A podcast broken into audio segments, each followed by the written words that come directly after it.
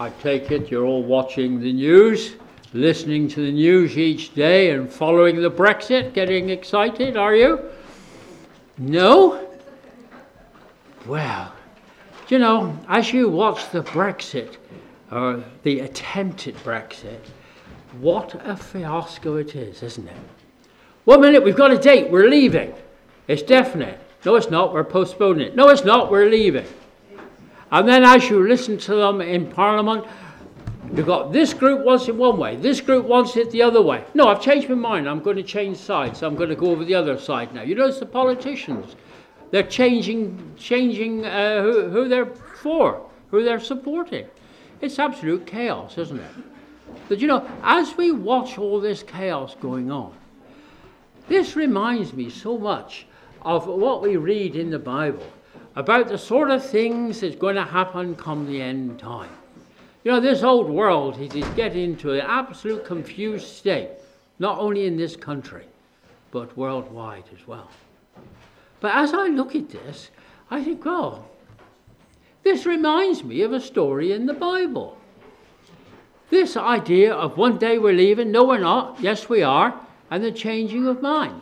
Let us go back uh, and think back in, in Exodus there, and you have there the children of Israel. Now, God had promised the children of Israel that the time would come when He would lead them out to the promised land. And so the people looked forward to that. But as they were there, they were in, the, in, uh, in Egypt for a very, very long time longer than Brexit has been taking place, although that almost appears as if it's been going on forever. But when you look at it, they were there for way over 400 years. But as they were about to leave, Pharaoh kept changing his mind and putting a stop to it. And the time came when God started to take control of the situation. And I'm sure that many of you can t- list off all the list of various plagues which God sent on Egypt at that time. But did you realize that each of the plagues that were sent on Egypt that time had a specific meaning? You take the plague, you got the plague of blood, the plague of frogs, you've got the lice, flies, pestilence, boils, hail, locust, darkness, death of the firstborn. Now you take that list all the way through, and then you have a look at the gods that were being served in Egypt that time. And you will find that each and every one of those plagues was in reference to a particular heathen god that was being served at that time.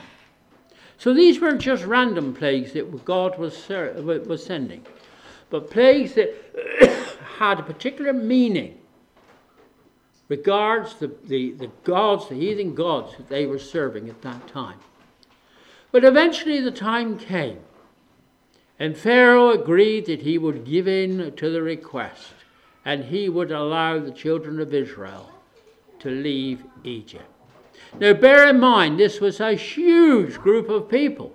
And they had been slaves for many, many years. They were doing a lot of the main manual tasks and skilled tasks as well at that time. And for this mass group of people to leave would have a tremendous effect on Egypt.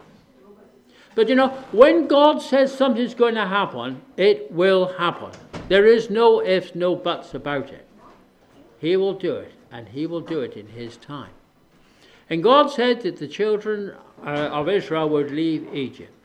And as they left Egypt, they were even guided as to where they should go, which route they should take. And we find the situation comes where they, they are in between two mountain ranges. And in front of them there they have the Red Sea. Can you imagine this? This is a huge group of people. They're resting up. They're waiting to go forward with their leader Moses. And then the dreadful thing happened. They realized that the Egyptian Pharaoh once again had changed his mind. And although he'd allowed them to leave, he changed his mind. He realized the effect it was going to have on the commerce of that time. And he got together his war chariots, his armies, and after, give you an idea how many people it is when you've got to get whole armies out to, to, to bring them back. And he comes after them, and the children of Israel are scared. You think about it. Mass group of people, and you're trapped in a valley, and you've got a sea in front, and you've got a massive army coming behind, complete with all their soldiers, their chariots, and all their high ranking officers are coming for you. Where can you go? the people were saying to Moses, Moses, have you just brought us out into the wilderness here to bury us out here because there isn't enough room to bury us in Egypt? The people were feeling low and, and, and really feeling depressed. But that's when God comes in and takes control of the situation. And what we find is the immediate effect God promises Moses a way out. And we find that the pillar of cloud and the angel that's at the front leading the children of Israel suddenly move. And instead of being in front and leading them, the cloud now is behind them. And it's between them and the Egyptians that are coming to take them back. The Egyptians couldn't see them. But they still had the problem where do they go? And God says to Moses, Stretch out your rod and part the sea. Did that really happen? Or is that just fable? Just a story? We read about it in the Bible. And I know we believe what's in the Bible, but you think about it. For the waters just part back, and there's massive people to cross. Did it really happen?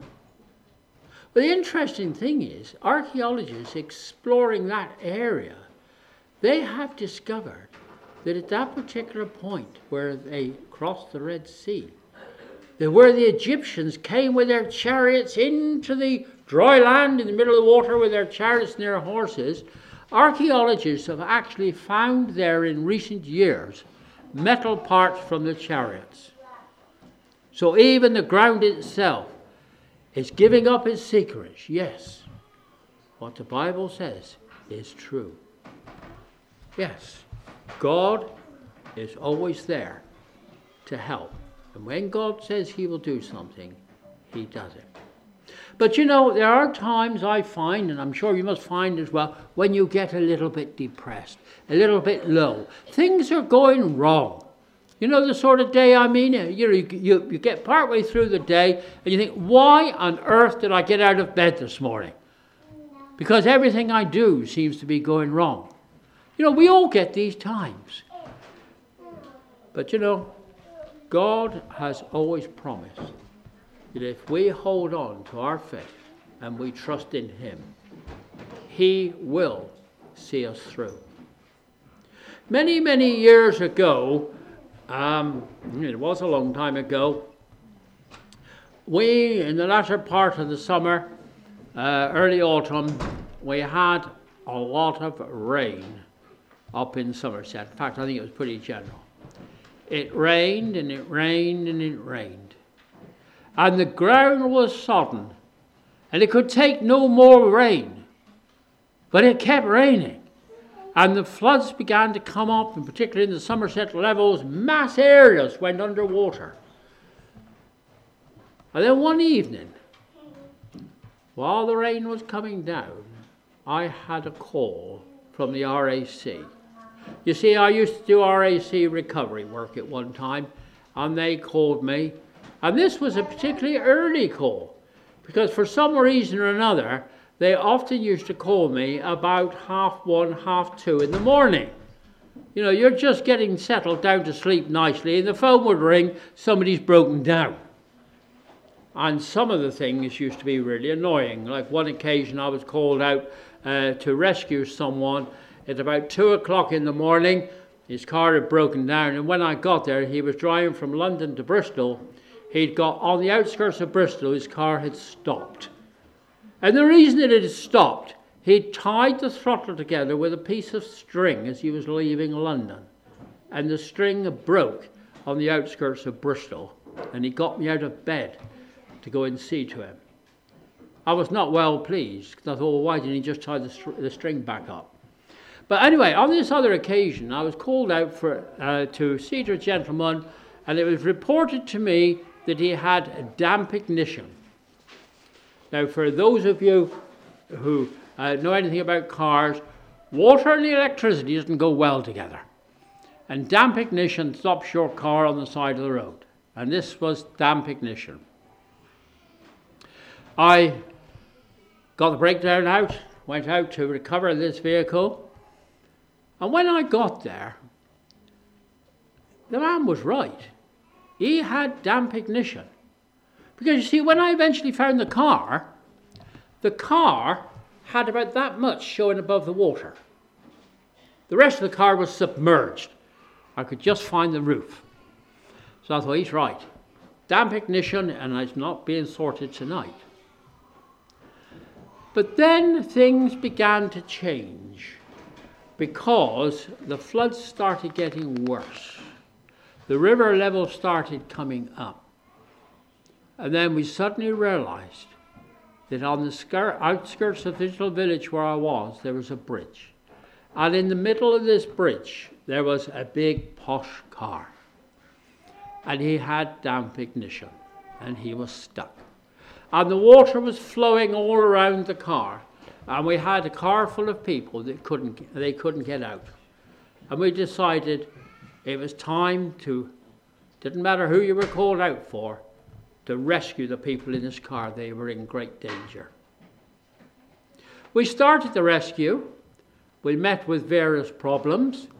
Um, one person wouldn't help me because he was afraid his, his Land Rover might get scratched.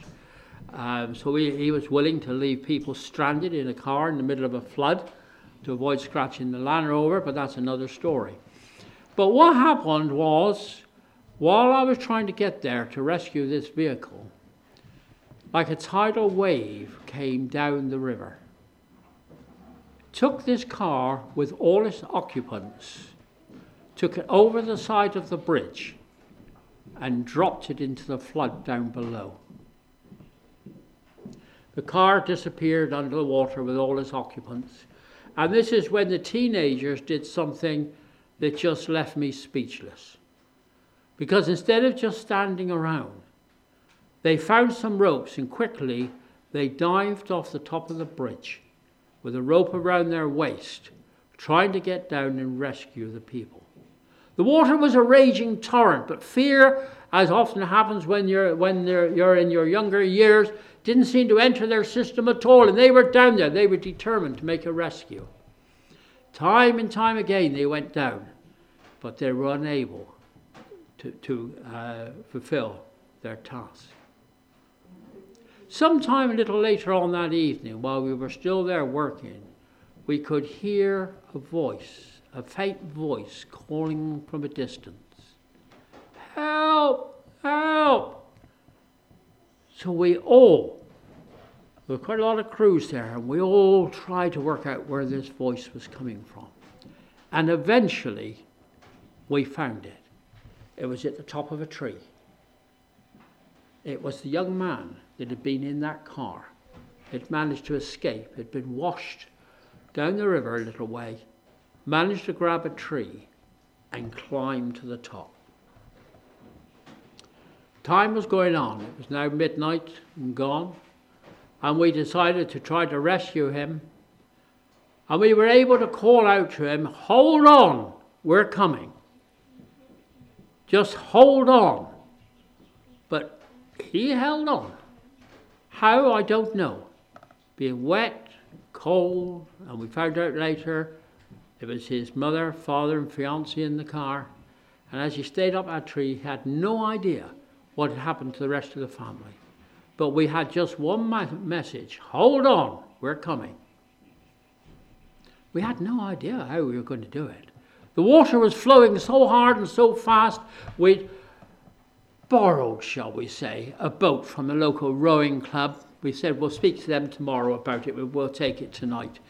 And we tried to uh, row out to him, no good at all. We couldn't get the boat off, off, off the banks. We had the fire brigades there. We had all the services there. We, we, we had no idea how we were going to reach him. Then we noticed he was beginning to slide down the tree. And we had one old gentleman there. He was getting on in years, but he had a powerful voice. And he had a, quite a rich vocabulary. And in his own way, he told them to get back up the tree and don't be so weak. And he'd go back up the tree. And we managed to keep him there. And then, as a last resort, we sent emergency call out for the RAF to come in by helicopter and for the army to bring in um, um, rubber dinghies and the like. And we were there waiting and we were there trying our best to reach him. And then, as dawn came upon us, something like half six, seven o'clock in the morning, bear in mind this young lad had been up there all night holding on to a tree. Um, we had the helicopters coming ahead and we had the army arrive at the same time. The army took their boat, went out to try to rescue him. They had, I don't know what, four or six crew in it, a, a powered boat. They got almost to the tree. Rescue was in sight. When another wave came down the river and flipped them upside down and sent all the crew down the river. They all had life jackets and we weren't particularly bothered because we thought they'll, they'll be all right. That's the one we're worried about. They launched their second craft as the helicopter came in and started to lower a winch. And eventually, the second craft was able to rescue him. But all the time through that period, we had one message for that young man. Just one. Hold on, we're coming. And that's the message which God has for us today. When everything seems bleak, when we can't see a way through things, when everything seems to be going wrong, just hold on to your faith. Because God has promised that the day will come. He will come. And you know what it said in our scripture reading? I've gone to prepare a place for you, and I'll come back for you. He's made the promise. But when life gets difficult, when life gets really hard, hold on to what God has told us in His Word. Time and time again, we can see how God has kept his promises. Life can get very, very difficult at times. Just think about it. think of those three young Hebrews, Shadrach, Meshach, and Abednego. How would you have been in their place? They trusted in God, the God of heaven. And yet the ruler of the day was told but told them that they had to join with the rest and had to bow down to the, the image which had been made. What you, would you have done in that time?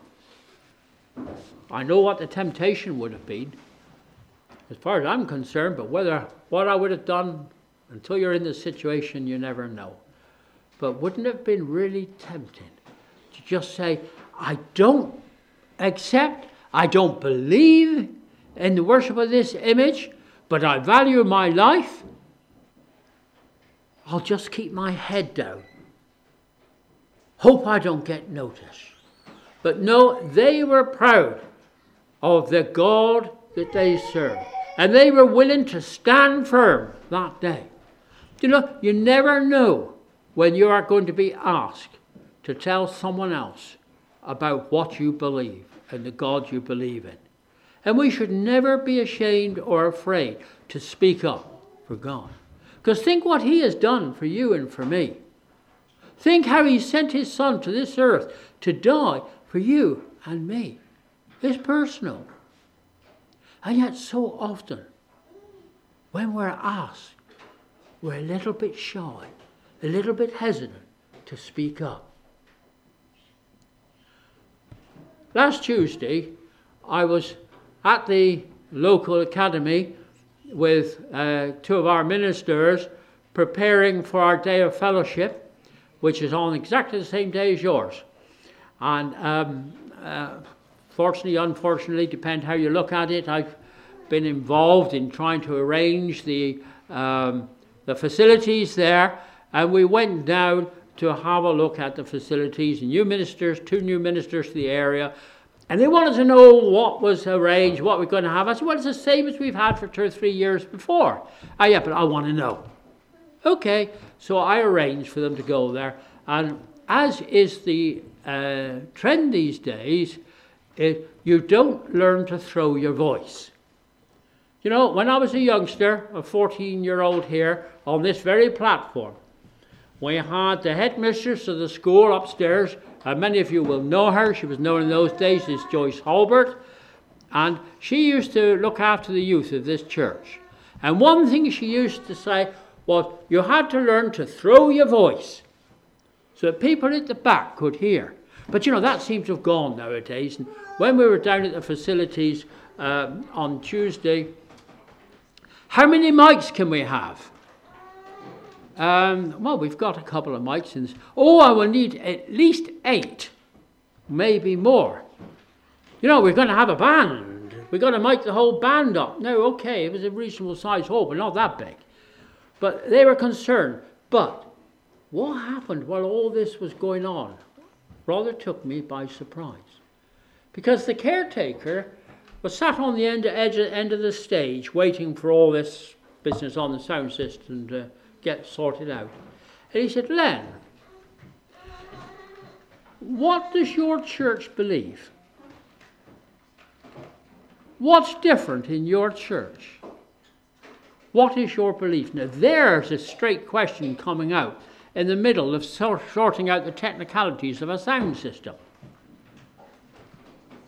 It took me a bit by surprise.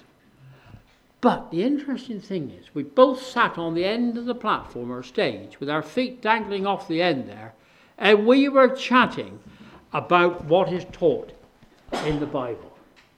Never mind the technicalities, never mind the sound system, what's in here. And he said, What's, what's the main difference between you and a Baptist? I said, well, a lot of it is in, in, our, in the name.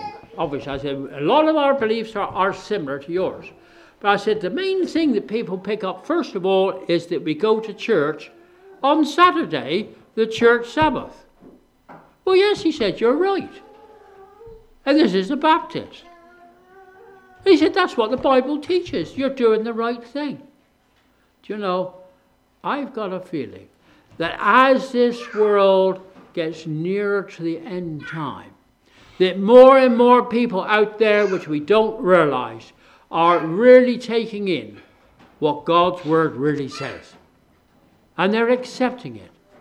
And I think the time will come when we will see many, many people decide to take, take their stand and follow Christ. But in the meantime, it's important that we hold on to what we believe.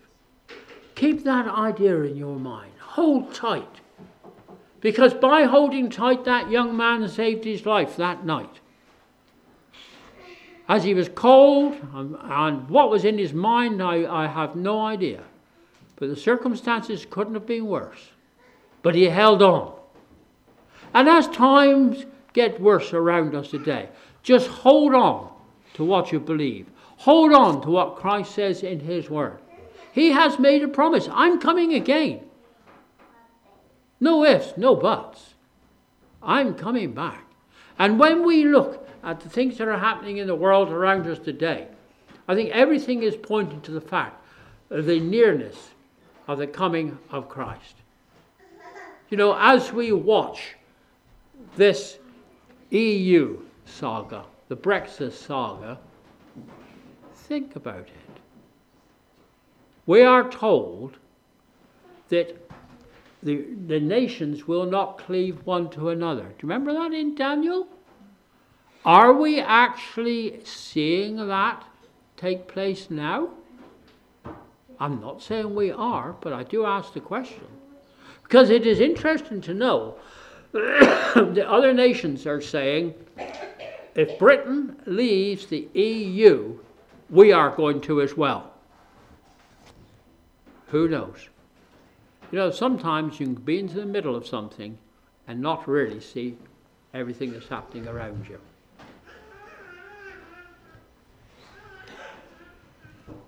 You think of Paul. Paul, as he was on that ship journey, when they were caught in the storm Against his advice, the captain had decided to sail. They were in a storm that had going on for day after day after day. And the time came when it was pretty obvious the ship was going to be lost.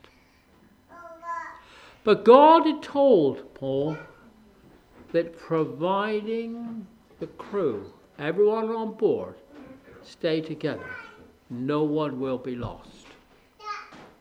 And as the ship tossed and turned, and as the crew f- threw a tackle over the side, and um, they also tried to hold the boat together with, with ropes. Can you imagine what, it, what the sea was like?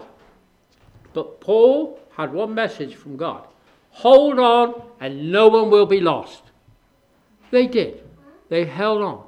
The ship was eventually beached, and eventually everyone escaped off of that boat. Not one person was lost. Hold on. That's what they did. And I'd like to leave the thought with you this morning that as you see things unfurling around you, as you see life at times getting more difficult, maybe you're fortunate and life's going well for you at the moment. But the time will come.